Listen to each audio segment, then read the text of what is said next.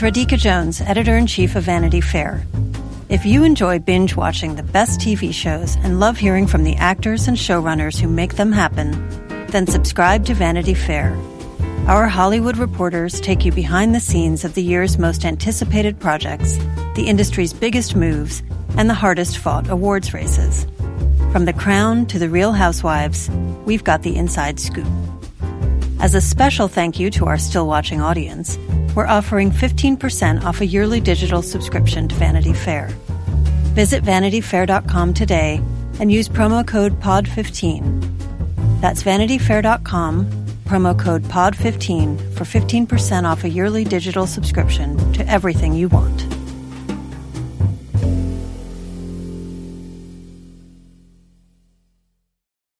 This episode is brought to you by Progressive Insurance. What if comparing car insurance rates was as easy as putting on your favorite podcast? With Progressive, it is. Just visit the Progressive website to quote with all the coverages you want. You'll see Progressive's direct rate, then their tool will provide options from other companies so you can compare. All you need to do is choose the rate and coverage you like. Quote today at progressive.com to join the over 28 million drivers who trust Progressive. Progressive Casualty Insurance Company and affiliates. Comparison rates not available in all states or situations. Prices vary based on how you buy. AI is making waves in every field it touches. President Biden is now on TikTok, and the election draws closer each day. With so much going on in the world, it is hard to keep up with it all, let me tell you. Hi, I'm Kai Ryssdal, the co host of Make Me Smart. It's a podcast from Marketplace.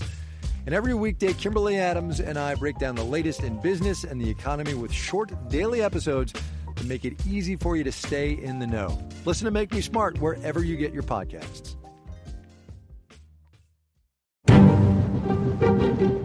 Thank you all for making it. We're going to be the number one media conglomerate in the world. The key here is act like a happy family. We're the Osmonds, and I'm Daddy fucking Warbucks, okay?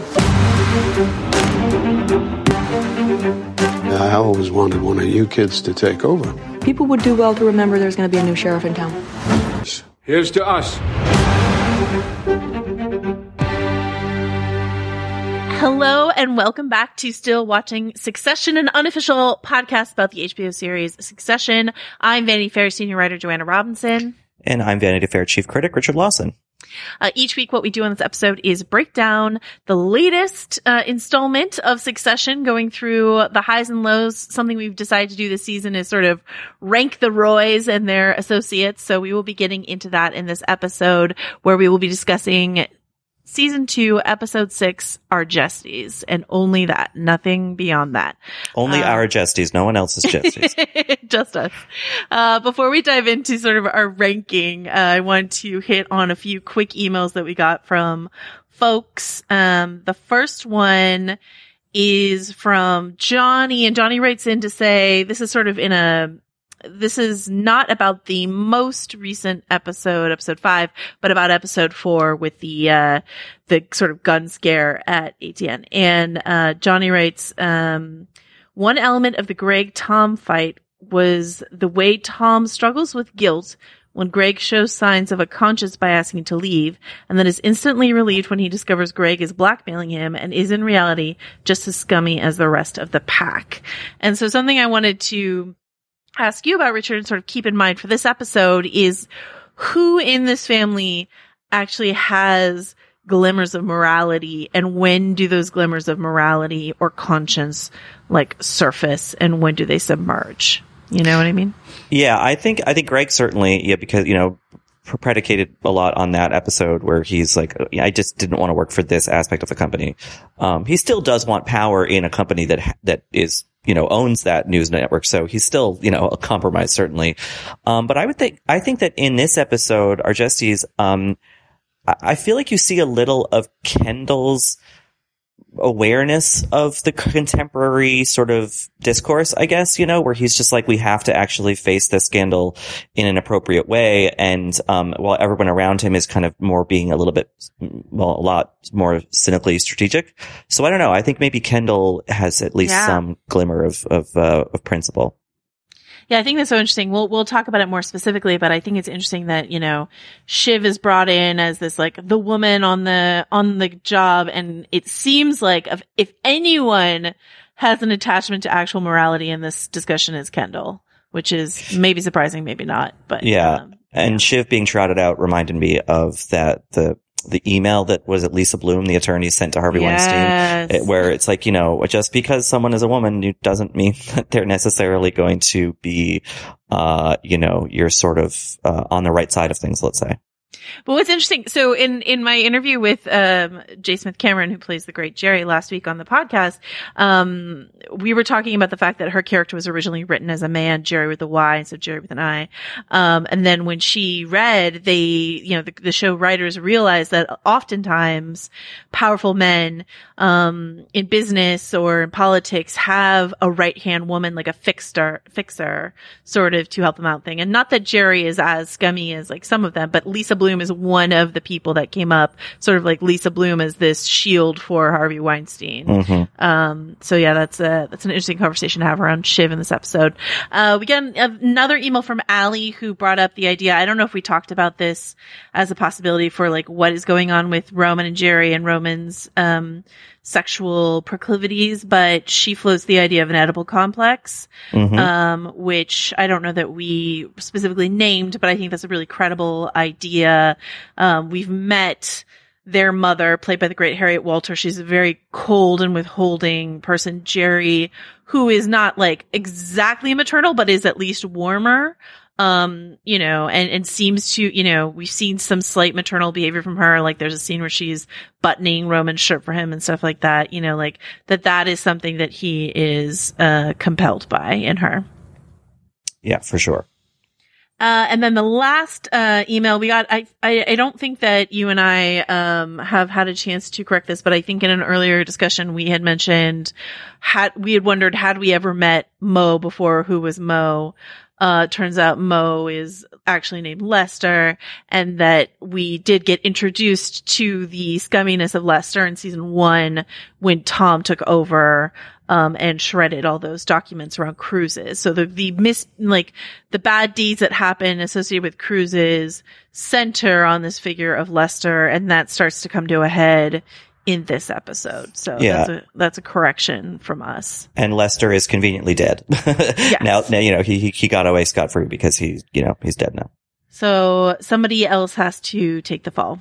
Um, all right. So that is where we are. So we are going to start, uh, with our, uh, countdown of Roy's and associates, starting with, uh, the person on the bottom because, oh no, we, we like to start on top because it's, it's fun to think about who is Mhm. coming out the worst in the episode. So starting on top is Nan Pierce, the great Cherry Jones. Uh, this is her second episode. Uh, she comes, she comes in with some great, she says horse potatoes at one point and also, uh, what good, good riddance to bad rubbish. Like I love her, like, fussy old, um, old worldisms or whatever. Um, but she comes in, they're trying to pressure her to sign. She wants to take her time a little bit. She gets on the call with the cousins, finds out that Rhea is working both sides of this deal, fires Rhea and, uh, and walks out of there, wipes her hands clean of, of the Roy. So I don't know if this is the end of the Pierce deal necessarily, but Nan, uh, emerges a bit on top here. What, what do you think about Nan in this episode? Yeah, well, I mean, I think you know we we were talking about who has morals, and I think that the um the Roys are so confounded by someone like Nan and her family, who for you know they they um, as we saw in the episode that's at their their country home, they have their own kind of you know petty ridiculous things, but like they do at the very least have the quality of their product to stand behind and be like, we have a principle, we have a line that we're not going to cross, and I think that Nan being able to throw that in these scheming people's faces, and they're just so confounded by that, you know, I think that she definitely comes out the sort of moral victor, certainly. Um, I don't think that my guess is that this is, like you said, isn't, isn't a done deal yet. I mean, or a done, undone deal, but like, um, right. you know, I, I, I think that she wins the week just because she got to spit the Roy's kind of ethic back in their faces or lack of it. Yeah. and- right. And, um, uh, yeah, I, I mean, the, I kind of want this to be a done deal because I don't want, uh, the Pierces associated with the Roys anymore, but on the other hand, I want more Cherry Jones. So I feel Mhm. very sort of split about that. Um, uh, coming in right below Nan though is Shiv Roy. Uh, Shiv had a very bad time last week, um, at Tern Haven, uh, and it turns out that the company really needs her in this scenario because of her gender. So she gets, you know, called up after first being shut out of this, uh, conference and comes in and I think does a great job, but also ticks off her dad at the same time in the end. So, um, Shiv was a, Shiv with a question mark here at the top. What, what, what do you, why do you think Shiv belongs here at the top of the heap? Well, it's a tenuous number two, but like I think it's part because she got brought in for this little secret meeting with Rhea. Um, you see Nan during the, the panel that, that Shiv does with her brothers smiling at her. Like there's something about her that is still palatable to people. And I think the company, the, the, the, the top brass at Waystar turning toward her and recognizing that they are so sullied and covered in the muck of all that they've done. And Shiv has avoided that, that that puts her in a really you know, position of power as they try to navigate a new, more, uh, you know, so, socially justice aware era. Um, and, and, and Shiv is by no means, uh, you know, an angel, uh, but, um, she, she isn't quite as marked up and dinged and dented as these other men are. Yeah, it's um it's interesting to watch Shiv in this episode. We talked a little bit about Shiv's look this season, right? She's got this like sleek bob. She's wearing this series of like statement trousers and stuff like that. And um actually one of our colleagues pointed out that she felt like Shiv was really um dressing for the job she wants. Mhm. And, and we've been thinking a lot about what Shiv wants. But what I found interesting in this episode, she's in this private meeting with Rhea and Rhea says, this, she says, uh, it's all gravy. And then Shiv uses that phrase, um, in the conversation with her father that follows. She goes, you know, use me or not, it's all gravy, baby. Like, I don't care. Um, and I just thought it was fascinating to watch Shiv try on another successful businesswoman's, uh, phrasing. Yeah. You know what I mean? Mhm. This idea of like, can I pull this off? Yeah, I can pull this off too. I can, I can do a Rhea, like, and, and it works for her. So I, I just found that fascinating. Yeah, and I think she's high on our list also because she starts the episode down in the dumps. You know, she wasn't invited to this convention, which I guess is supposed is like kind of weird amalgamation of Davos and like the Aspen Ideas Festival. Um, Yeah. you know, these very exclusive Richie uh, kind of retreat things. Um, so yeah, she starts it. You're like, oh, she's on the outs, and then just over the course of one episode. Her value to the company is so plainly stated. Um, and yeah, I think that her look and her, her, her trying on these new affectations, uh, is certainly a part of that. But also, and you know, from, from our view out here in, in our world, not the world of succession, um, there, there is a tinge of the Ivanka in there too, which is Right. not a good position. Well, we'll see how Ivanka fares once Trump is out of office, hopefully soon. Um, you know, because I know I, my cynical sense says, well, she'll just, she and Jared and all the other monsters are going to be welcomed back into New York society, but maybe not. You know, maybe it's too much of a blemish, you know, a sort of, there are too many terrible faux pas that, um, you know, Ivanka and her family have, have committed. And I don't mean to reduce these bad things to faux pas, but you know, in terms of a societal outlook, uh, in New York, um, you know, so I don't know. Shiv, like, I feel like Shiv's power is always so tenuous because the company is old and atavistic and there, there's dinosaur thinking, as she says. And while that might be on the outs in the long term, in the short term, it's still going to rear its head. It's still going to assert dominance. And Shiv is absolutely, uh, someone who comes under that thumb, you know? Yeah, and one big um theme of this episode, exactly what you're talking about, is like what will what's what's a a taint so bad that it sticks to you. Mhm. What punches through is something that they say when they're reading this New York Magazine piece, and I have a feeling that like at least you know thus far, Shiv can come out the other side of this clean, but you know we're, we've only just begun, so we'll we'll see. Yeah, you Um, mentioned the New York Magazine piece, and I just, you know, a credit to this show's incredible, like really great production designers. You know, getting the intelligence, like they, it just, and the headlines were were the headline and the, and the subhead were perfect. They just really, really get. You know the speci- the specificity of these things. Um, you know, like an article like that, or even just how this convention, this conference is is sort of set up and, and the Airbus, you know, community retreat walk or whatever, like all this stuff. It's just so on the nose. Um, and uh, yeah, I really, I really appreciate that. It just makes the show that much richer. Yeah, I want to talk to the person who did the graphic for the top of this fake uh, New York Magazine piece on uh, the cruises because it's like a it's a cruise ship uh, that says Waystar Royco on the side, headed towards an iceberg. It's like this great design. The headline is Lost at Sea at Waystar Royco, Royco, a culture of abuse and cover-ups. And then the subhead is What Lies Beneath, Unexplained Deaths, uh, Sexual Exploitation and Cover-ups at Waystar Cruises. Um, it's, it's like perfect. I agree. And Mm-hmm. like the, Kendall sitting there, ref- just refreshing his phone at the table was just this like, I, I don't know, that we've talked before about, um, the attention to detail in, in, in like the, the internet startup episode. But this is once again, it's just like from all angles, they make sure they know exactly, um, the world that they're working in. Yeah. I've never been to Davos, but like, Oh, you should I- go. It's fabulous, honey. Oh, darling. It's the but best. like, but like the Aspen ideas, like this idea of like who's got the puffiest vest and the and the best hiking shoes. Like it's just there's so much good spoofing in this episode. It's so good. I absolutely loved, I'm recording this from the Toronto Film Festival. I was just at Venice Film Festival. I loved Nan's fussiness over the badge. Yes. because I and you you go to these things too where you have to wear a Uh-huh. badge and I I'm the kind of like Nan stickler where like the minute I leave my last screening for the day that thing comes off and goes in my bag. I would never be caught dead wearing one at a party. You know, plenty of people do it. It's fine. I'm not, you know, but like it's just like again another funny detail and I love that this season more so than the last in my memory anyway. Each episode is like, here's a different facet of this culture. We're going to Yeah. go to the country home. We're going to go to this. We're going to go to that, you know, and I just think it's so fun watching this show explore uh, all of these things and doing it so credibly and with both, you know, sort of sober clarity, but also a, a tweak of satire. Like I think it's perfect.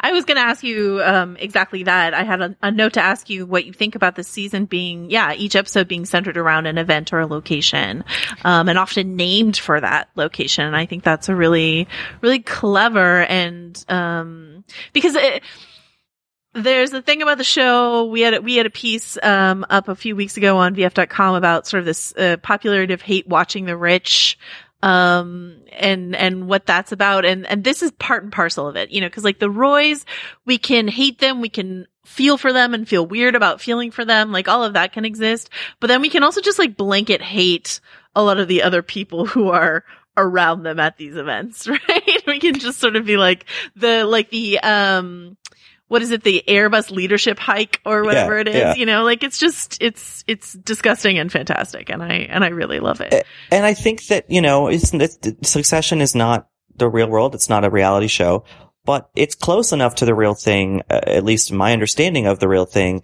that like there is a sort of instructive value there that, you know, knowing about what this stuff is and, and really, I guess, in a way, understanding how the gears of power move and how these masters of the universe um, operate amongst each other and what's, you know, and, and, and, and how, how, you know, incredibly omnipotent they are to some extent, but how petty they are. I don't know. I, I, I think that the show in itself finds its moral footing, uh, even if the characters don't.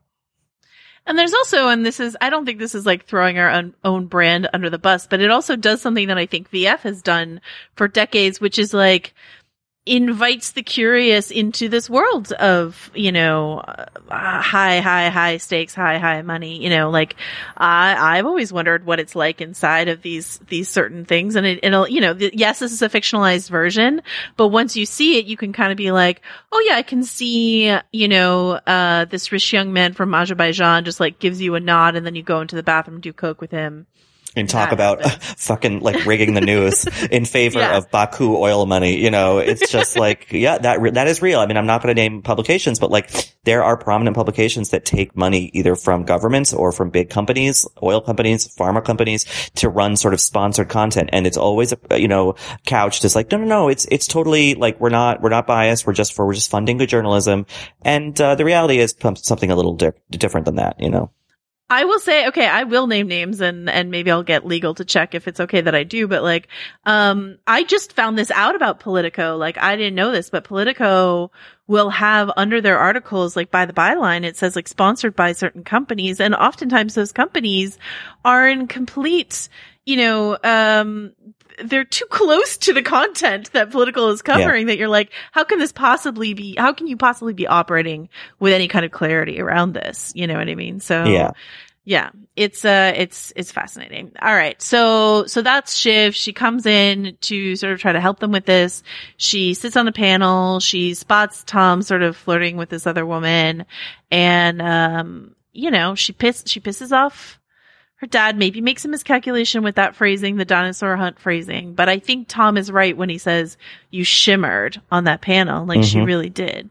Um so that's Shiv. And then we're going to hop one point down the list to Jerry, another woman on top, three women on top this week. Um, Jerry, who has a way, this is, this is the thing I want us to keep an eye on for Jerry, which is the way in which she craftily dodges scenarios, smoothly dodges scenarios she doesn't want to be in. Something that J. Smith Cameron said to me last week is like, basically, you know, if you're a Jerry, you don't survive this long in the company without figuring out how to like dodge and weave.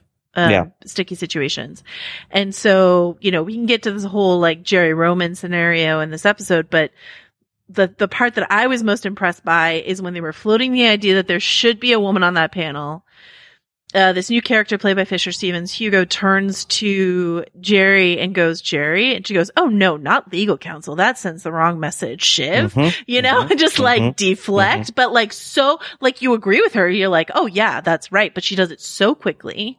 And then over to you, Shiv. And then Jerry never has to sit up there with the spotlight on her. And I think that that is just one of the many things that she does so well. Yeah, I mean, she kind of almost pretends that she's Swiss, and even though you know she's not, and she has her own motivations, and I think that Roman coming to her with this proposition that they, you know, sort of team up and and kind of ride the wave uh, together. Is interesting in that it reminds us that, you know, in that first episode of this season, like Jerry is sort of semi-formally named as the successor with the understanding that that's not actually going to happen. And Jerry says as much in this episode. But the fact remains that she is still in that position and that these, these Roman, ki- uh, these, um, Roy kids who get, cannot control their impulses, even Shiv, you know, that they, they might, you know, if they kind of screw themselves up, if they, you know, hoist themselves on their own petards, uh, then Jerry remains the constant there, the the one that everyone trusts, the one that everyone turns to. You know, um, you know, she may be a mole woman, but there's power in that. Yeah, so we've got this this uh Roman and Jerry like the the continuation of their of their dynamic. You know, it's not it's not sexually explicit in this episode, but this idea that she's advocating for him, which she does, right? Like um Mhm. they want Tom to work this new guy Edward for money and she's like, "No, Roman. Uh, Let's let's do Roman instead." Um so she's advocating for him and then he suggests an alliance to her. Uh, and J. Smith said a similar thing t- to me last week where she was just basically like, a thing, Jerry doesn't know what to make about the sexual component of this dynamic with Roman, but she does see an opportunity for an alliance and a stronger position together, sort of thing.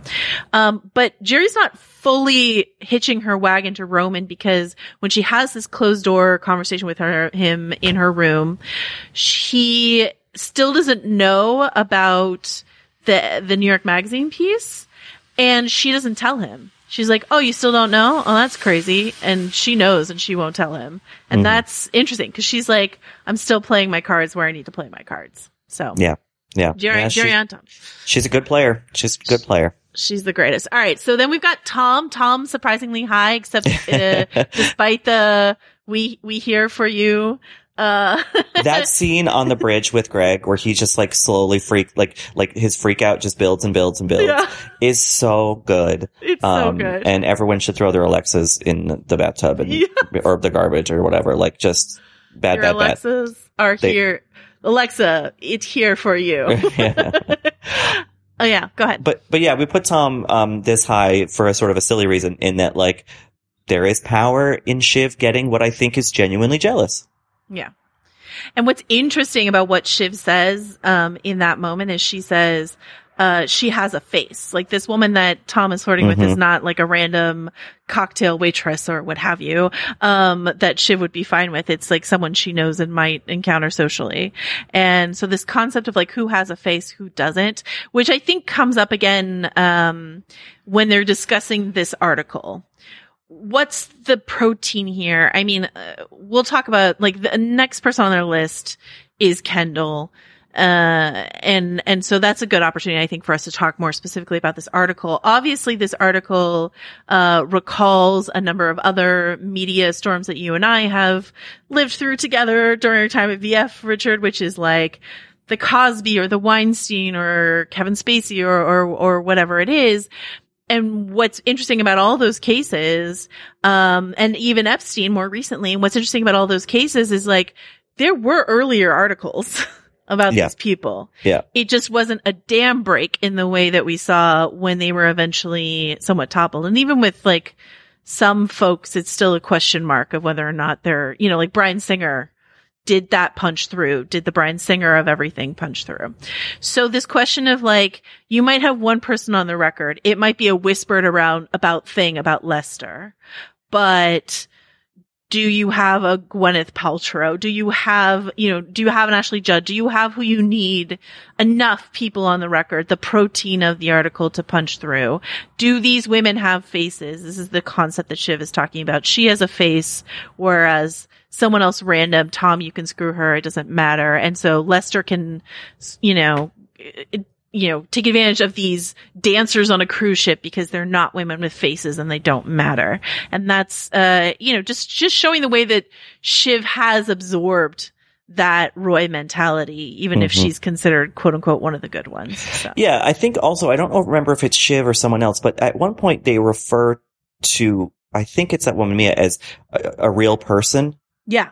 And the implication there being that like most people aren't real because they don't count, they don't matter, Right. you know, which is a really chilling thing, uh, to consider that a lot of powerful people probably do think exactly that way.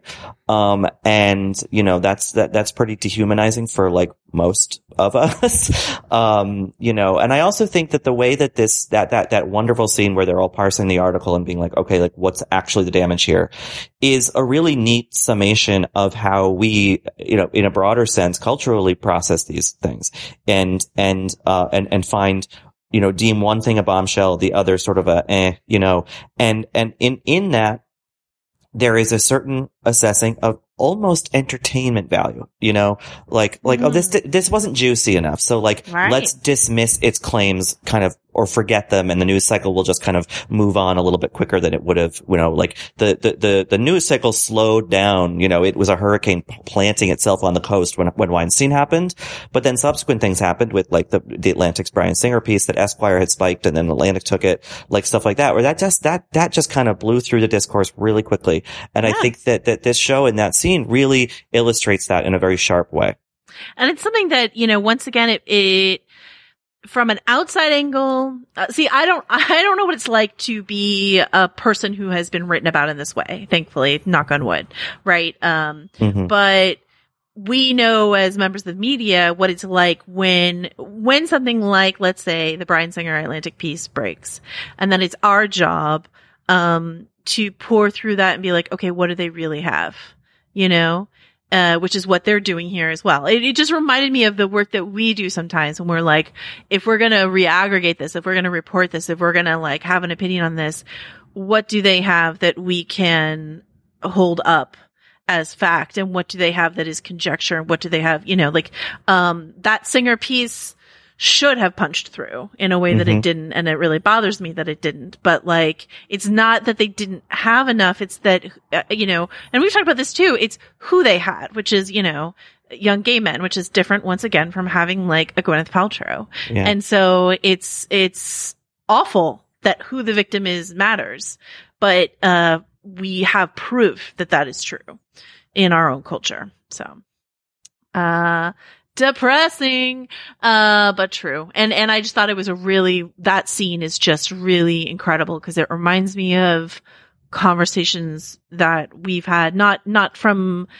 completely the same self-interested sort of point of view, but needing to take off our emotional reaction to a story and be like, okay, critically from a media point of view, what do we have here? So. Well, yeah, and I think that right now, it- because of the internet, obviously, but also just the times that kind of where we find ourselves in, uh, there is a certain healthy amount of digestive selection that we have to make. You know, we Right. can't, we just, our brains cannot process all of this stuff at the same level. Uh, You know, everything cannot be sort of received, um, with the same amount of intensity. Um, which is, you know, I think a, a practical reality, but it's also a shame because it means that certain things don't get paid attention to.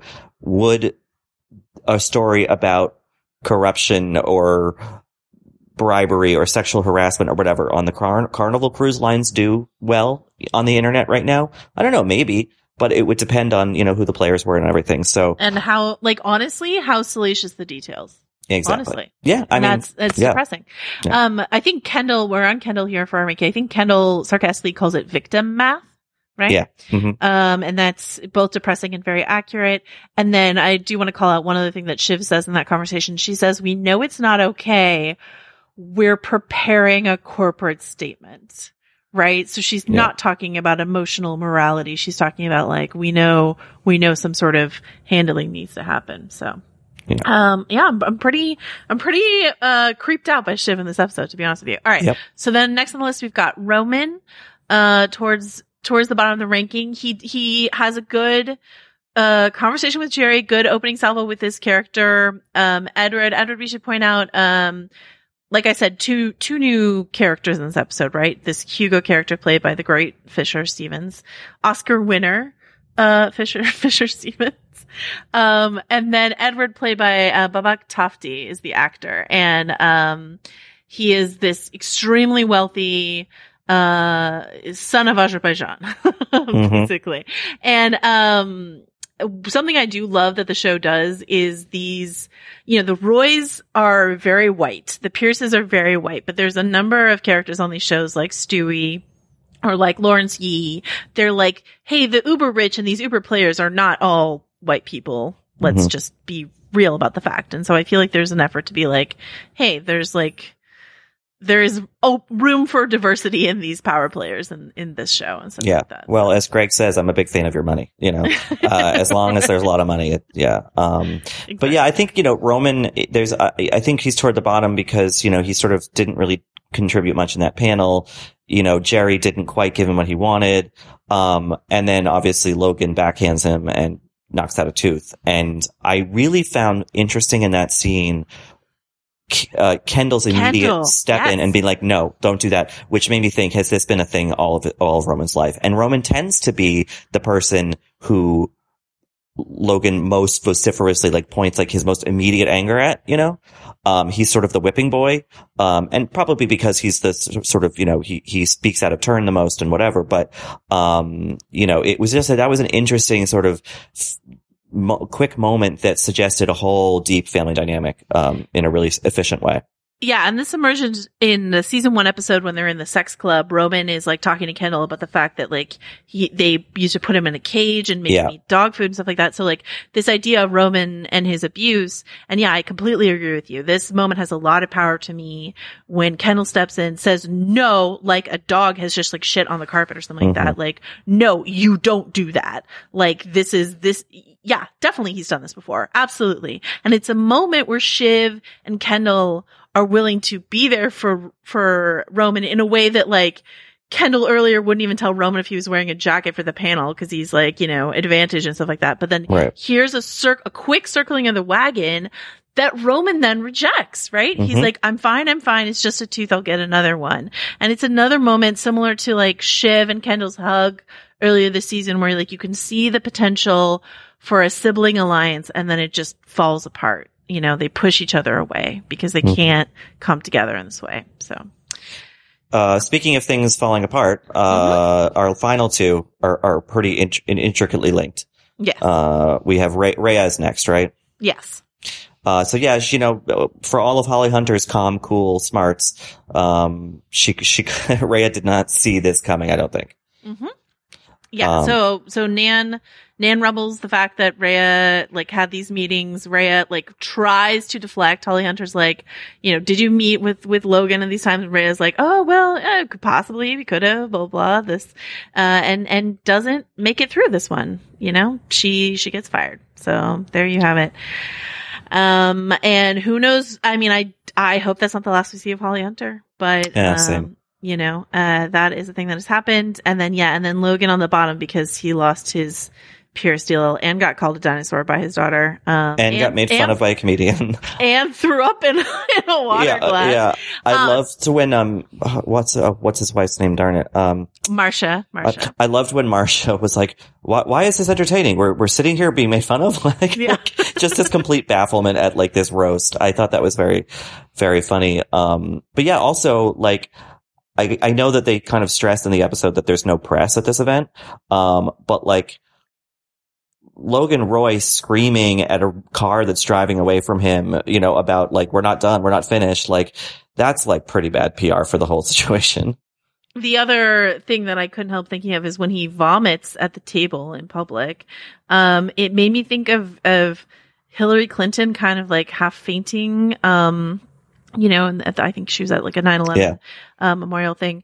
Um, this idea of like public enfeeblement, right? Like of Mhm. a, of a figure and, and what that means. Um, and I, I like this reminder, you know, it, I think it's al- just altitude, right? I think is, is sort of the explanation. But this reminder that like in season one, Logan was like peeing on random office carpets and stuff like that. Like that's literally something he was doing. So this reminder that like, of the physical frailty of this of this towering figure um in this episode I think is interesting. So that is our trip to um Argestes. Is there anything else you want to talk about? I mean, um like I'm I was surprised and excited that Fisher Stevens is here. I don't know um how how you feel about that. Yeah, no, I mean, this cast, this show is so, is cast so well, Right. um, with so many smart, um, interesting actors, uh, that, yeah, I mean, it, it, it, when he showed up, I was like, oh, of course, of course Fisher Stevens is going to be in this, you know? Right. Um, they're just really calling from a great New Yorky kind of acting pool. And, um, I love that. Um, the last thing I want to flag is um I- I- what I've been thinking about in terms of Shiv, and this is just something to keep an eye on.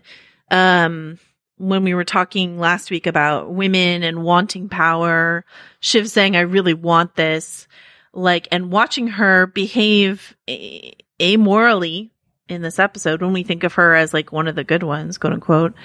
Like, what is this the season that breaks Shiv? If last season was the season that broke Kendall, is this the season that breaks Shiv? I kind of thought she was broken last week, but she's not.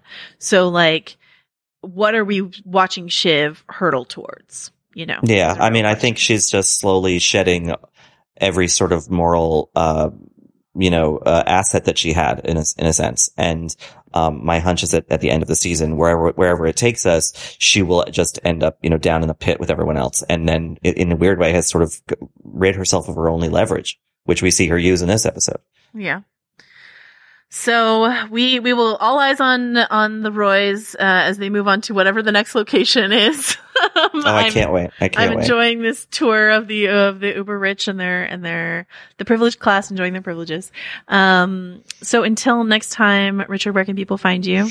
I'm going to be at the Conde Nast Leadership Sweat Lodge, which I really Mm. encourage you. It's great. Great of it wearing my badge. Uh, Mhm. it's going to be fun. And, and while in there, I'll be tweeting at rilaws and writing for VF.com. Joanna, where, where will you be until next week? Um, I will be looking for people with actual faces because there's so few of them, you know, in the world, so few real people who matter. So I'll be on the lookout for that. Uh, condemning things and moving on. Uh, you can find me at vanityfair.com. You can follow me on Twitter at Joe wrote this and we will see you next week.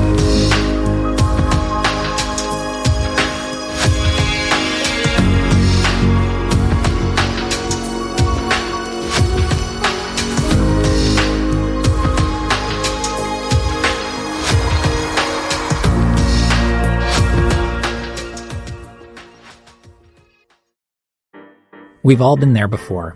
You're planning a dinner party or having family over or even just cooking for yourself when all of a sudden it starts to feel overwhelming. Uh, I live in a very small one bedroom apartment with a very small kitchen. I can't figure out what to serve besides water soup at this point. I'm Chris Morocco, food director of Bon Appetit and Epicurious, and this is Dinner SOS, a new podcast from Bon Appetit. Maybe it's a last minute party with no menu inspiration, a kitchen with no space, a toddler who will only eat buttered pasta. Name your dinner emergency. We're here to help. Here's how the show works. On each episode, we'll take a call from a home cook facing a real dinner emergency.